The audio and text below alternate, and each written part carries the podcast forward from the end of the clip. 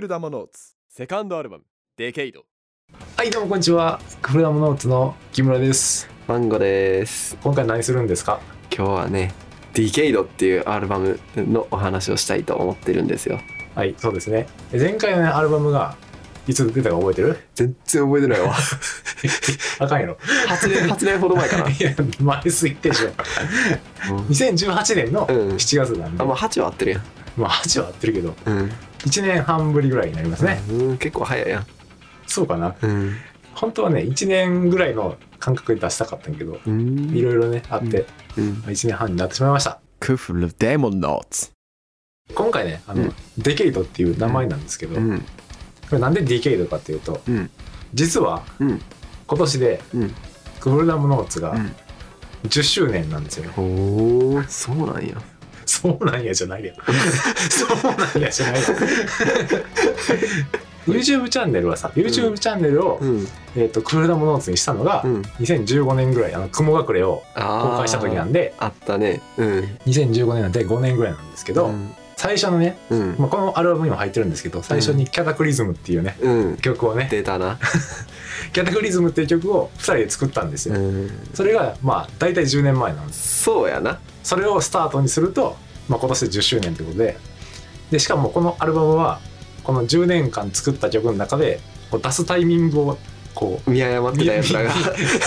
見あ別に見誤ってないけどどこのタイミングで出そうみたいなうん眠ってた曲とかも、はまあ、もう一回アレンジしたりとかミックスし直したりしてうん全部収録してるので、いうんそういう意味でもね10年間うんなんかやってきたことがこううん詰まってるみたいな感じで「デケイド」っていうタイトルに、なるえほどーねしようかなというふうになるほど思ねっています。あの濃縮還元200%とかじゃない のめっちゃさ濃縮しすぎる200%ってなんなんえ分からんオーバーしてるやん分からんあれやろあの浸透膜かなんか貫通させてくれるやろクフルダムノーツということでえっ、とねデケイドのそう由来はまあそんな感じなんですけど、えーまあ、楽曲制作について、うん基本的にクフルダムノーツっていうのは僕が作曲をしてせやねで演奏をしてうんでミックスをしてうん完成みたいなうね、ん感じなんで、うんまあ、アルバムも、まあ、一緒に相談したりとかはするんですけど、うん演奏とかは全部僕が作ってるんで、せやなで例えばさエリアル・ウォーフェアなんてさもううん完全にさ、もうめっちゃいい角度で首振ってるけど 音源の中に演奏一個も入ってないから はいえー、とでまあだから音楽制作は僕がやってて、まあ、その間ね何をしてたかというと何してたんですか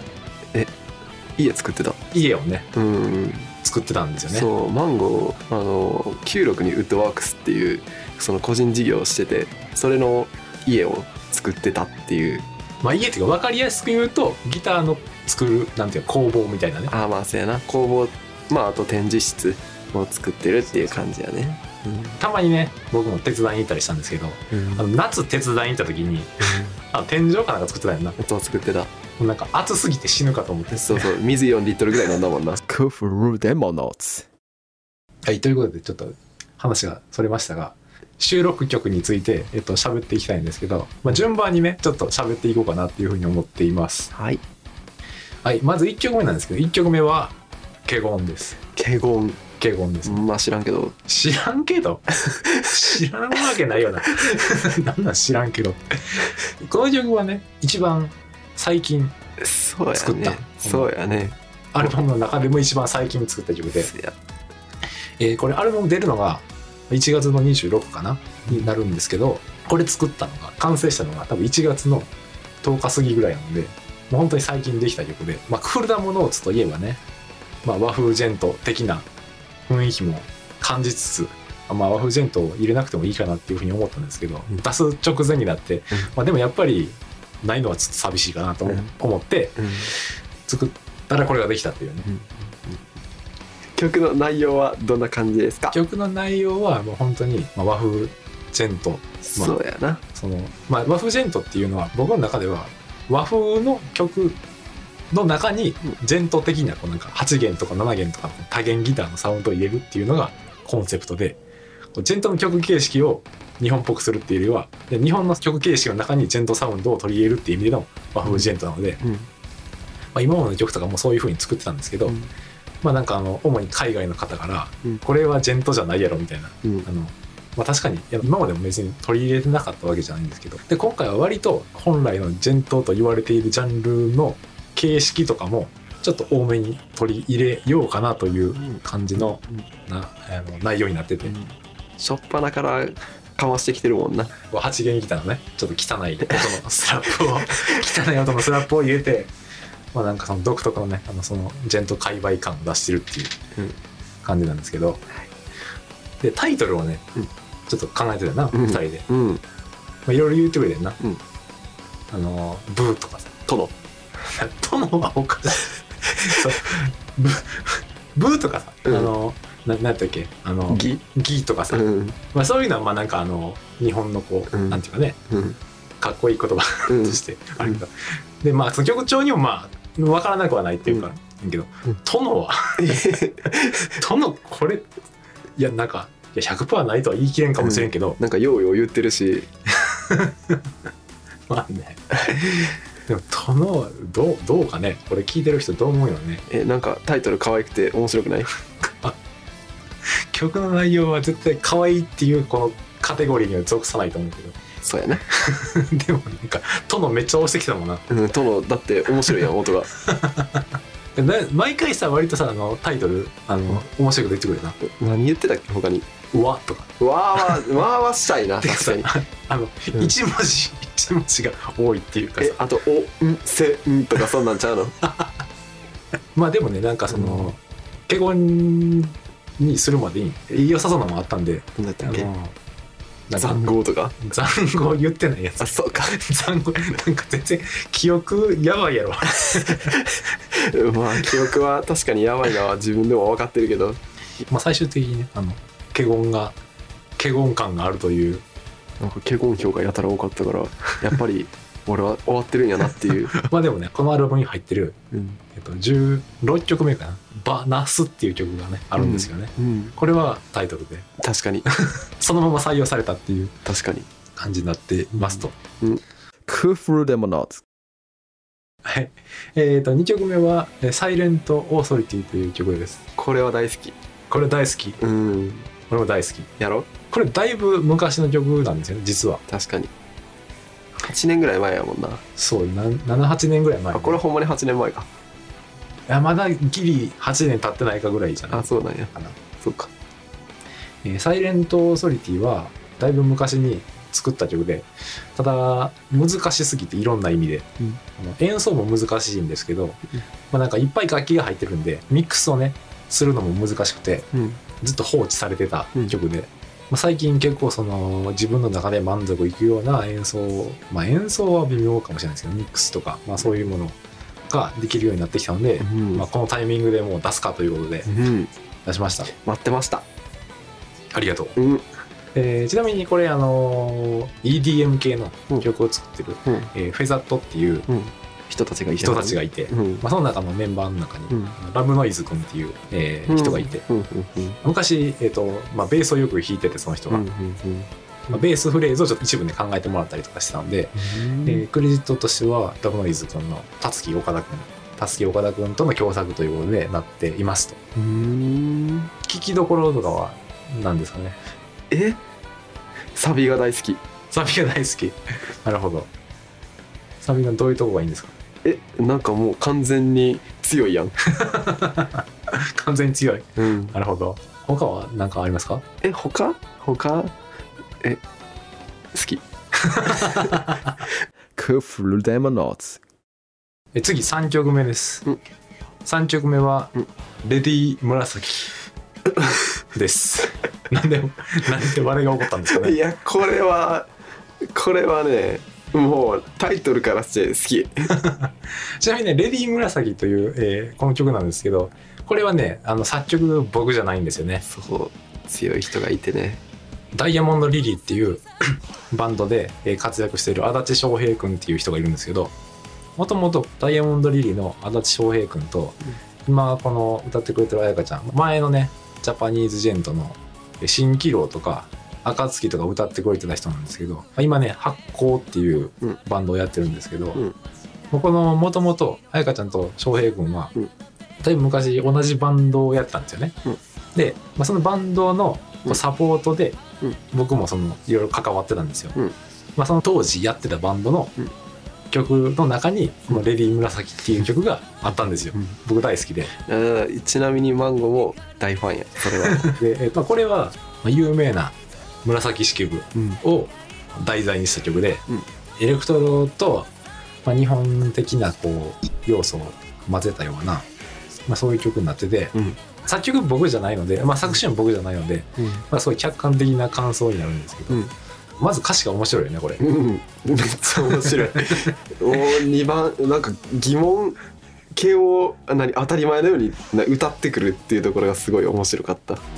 枕の創始清少納言っていうとこやな。そうしかもあれ歌い方も良くてそ、ちゃんとそのちょっと切れてる感じを出しつつ歌ってくれてるからいううん、やいいよね。あれすごく好きやな今ボーカルのえー彩香ちゃんの方はうん「発光」といううん新しいバンドをやってて、うんえー、とこの間ライブ行ってきたんですけどほうそれ行ったのは結成して最初のライブだったんですけど、うん最初とは思えないぐらいちょっと完成度が高くて、うん今なんかアメリカにうん留学かなんか行ってるらしくて、へえ、あの帰ってきたらまた活動再開するみたいなんで、うんまあ、ぜひそれまでにちょっとチェック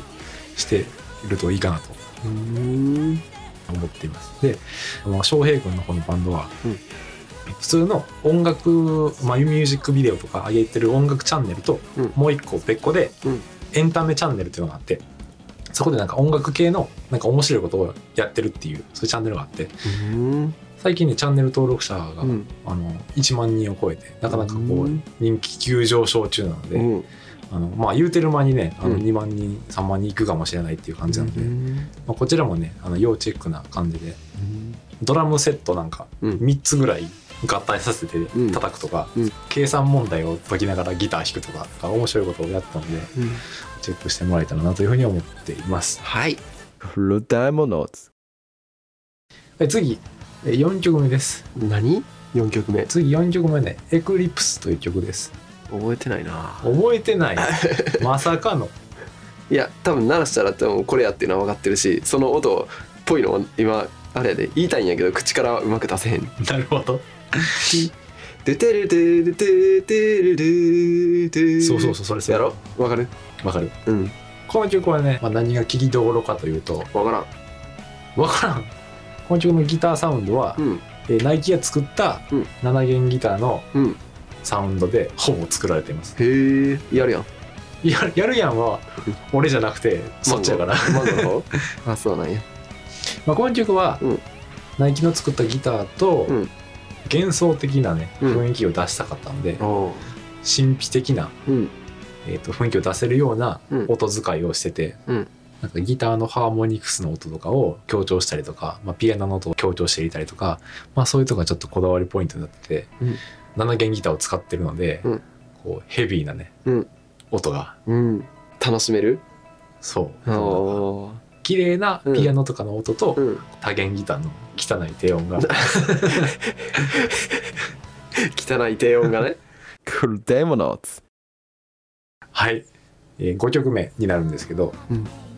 えーこれは「陰影」という曲になります、うん暗めでありちょっとこうジャズ系のうん要素も入れたような感じの曲になっててダークエターナルナイトそれはドリームシアターの曲やなそうか すぐメタルに持っていこうとするよ なめっちゃ細かいとこ言うとうんこの曲あのソロパートがあんねんけど、うんソロパートであの後ろで手拍子を鳴らしてるんやけど、うん手拍子以外のうん部分はうんこうツッツッタッツッタっていうこのうんシャッフルのリズムやねんけど、うん手拍子だけうんタッタッタッタッタっていうこのクラーベっていうリズムやねんけど、うんこのクラーベっていうリズムがこう後ろで鳴っててうんでそれ以外の音はシャッフルになってるっていう違う形態のリズムがうんこう層になってうん配置されてるっていうのがうんめっちゃこ、細かいとこやねんけど、うんあのこだわりポイントです、でもそれがすごくお気に入りなんやな。自分としてはねうん。とても良いと 思う。 Que Le Diamonauts. 次は6曲目。 6番、六六番番イベントホライズンですイベントホライゾン。こ れはどうですかね無 分からん俺がまずなその10年間のな曲のうちでな印象をなちゃんと持ってる曲が少ないっていうことがよく分かりました待って待ってえこの曲なんか不思議なギターのメロディーというのかなんというかみたいな感じのところがうんあって、うんまあ、そこをまず最初に作ったのかなっていう感じなんだけど、うん作った時にうん割と評判良かったのに違うここら辺うん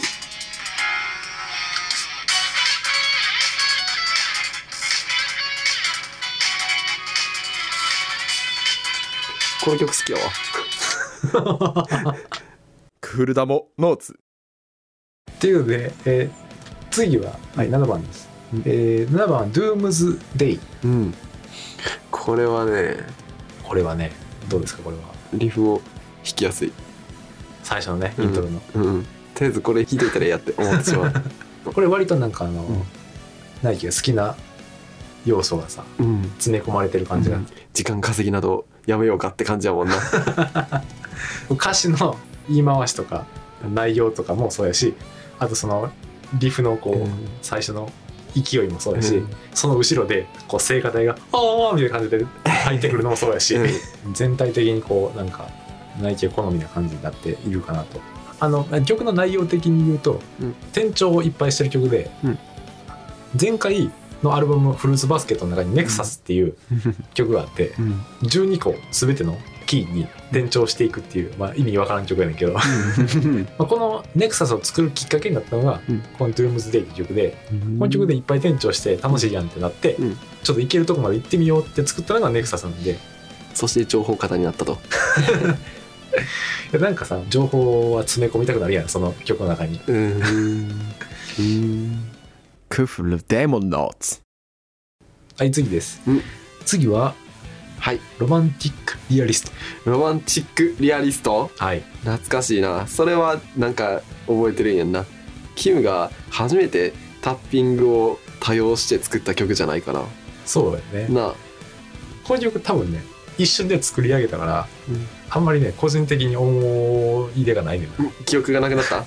タッピングをちょっと練習してた時に思い浮かんだフレーズをうんそのまま広げていったみたいな感じでこれタッピングのフレーズが確か5拍子でなんかちょっと変拍子も入れようかなっていうのでうんまあいろいろやっててうん「ちゃんちゃんちゃんちゃんちゃんちゃんちゃんちゃんちゃんちゃん」みたいなのがあってうんそうやなこれが5拍子と7拍子うんが交互に来ててうんそのリフが進んでいくんだけどこれって5とさ7足したらさ10になるやんかうんなんか途中から12のバッキングに切り替わるっていうのがあってうんうんうんまあ、それが割と気に入ってるところで、ちゃんと覚えてるやんクールダモノーツ9番目9番目9番目、えー君と二人」ですこれはねわからん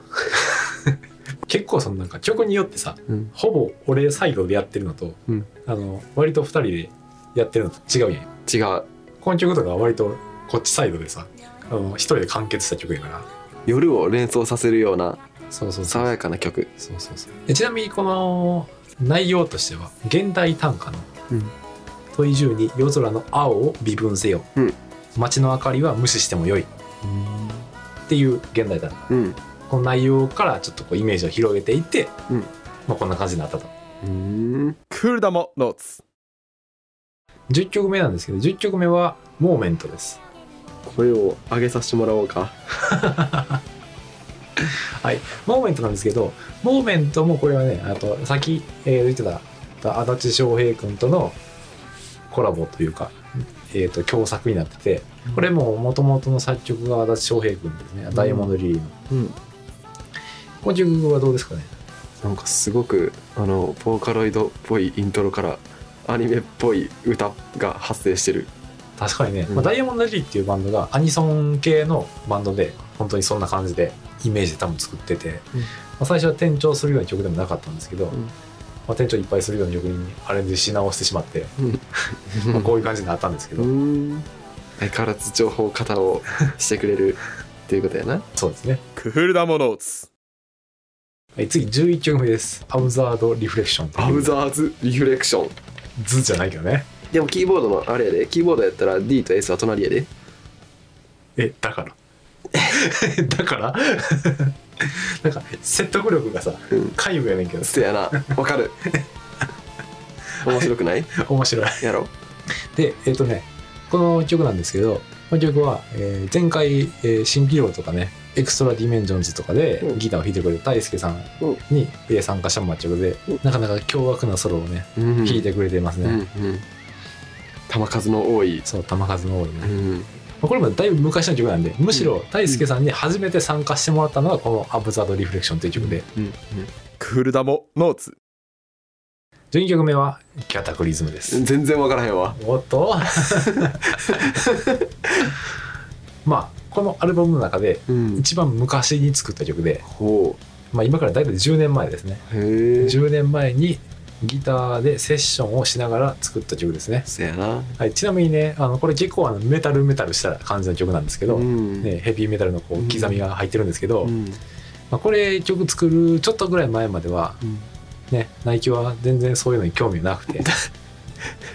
プログレメタルとかね、まあ、ドリームシアターとかを、まあ、僕が聞かしたんですけどプログレっていうの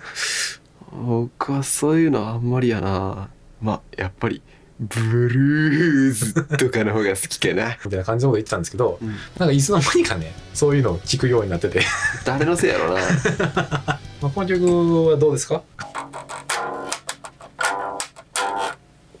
それはちょっと低すぎるな、そっかえー、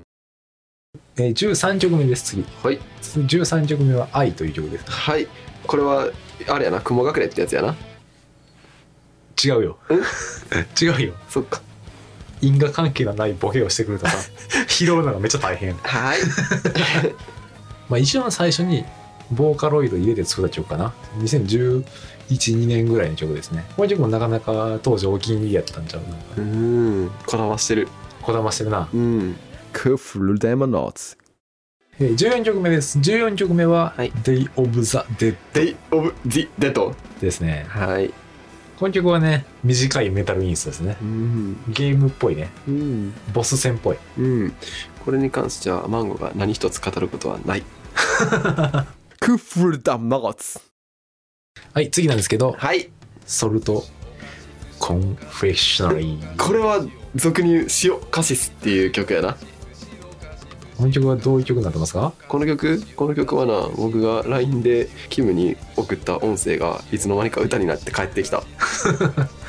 そうやなうんあのナイキは時折なんか謎のボイスメッセージを僕に送ってくるんですよねうん直近もなんかよくわからないタイミングでねもう何の脈絡もなくやはりそうかみたいな ことを全然意味がわからないなんか何か前提があってそれに対する返しで言うならまだわかるんですけどほな何もこう何も会話が始まってない時にいきなり「やはりそうか」とかいうボイスメッセージを送ってきたりするんでわけわからないじゃないですか。まあ、これもねあのいきなり携帯開いたら、うんこの寿司お菓子っていうのを言ってたから しかも寿司お菓子って5文字、うん5拍子と思って、うんそれで作ってしまったっていしかうももともと4拍子の曲に合わせて歌ってたっていうところがポイント高い ほんまにあそうなんやクフレクフちょっと待ってクフあ次16番バナスバナスバナスですけどこれはどういう意味なんですかえっとベースを鳴らします区切り方がおかしいです よねベースの「マ」と鳴らしますの「ナ」と「ス」の「スベースだけさ」うん英語やうんん 鳴らしますがさローマ字やんよく気づいたなクールダモノーツ次は、まあ、一応この曲が最後の曲なんですけど「トワイライト」という曲ですうんこの曲はどうですか覚えてない さっき聞いてたけどなこれさっき思いっきり車の中で聞いてたけどね覚えてないっていうか多分あれだよな曲名を覚えてないんやな曲名覚えてないんやな聞いたらわかるんやろうな曲名と内容が一致してないっていううーんおそらくそうやわだから俺の中ではやっぱり華厳も殿とかさ その系統の脳みそになってるからこれこれああこの階段みたいなやつか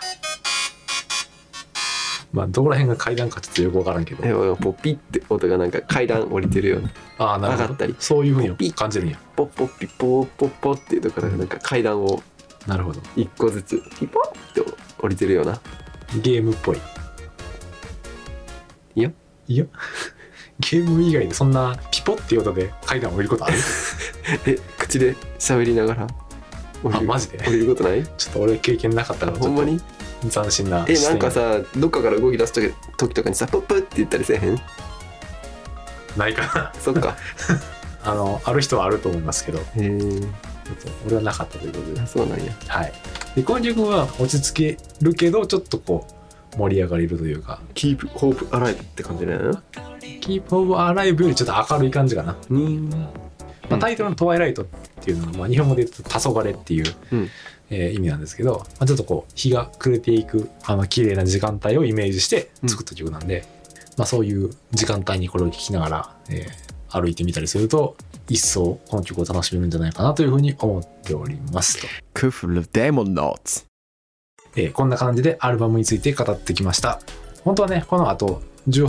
19曲目は、えっと、サイレントオーソリティインスト版ですね。で、ケゴンのギターだけを抜いた、えートラックになってるので、そちらもぜひ聴いてみてください。はい今回はこんな感じで終わりたいと思いますので、最後まで聴いてくださりありがとうございました。はい、ではバイバイ。おやすみなさい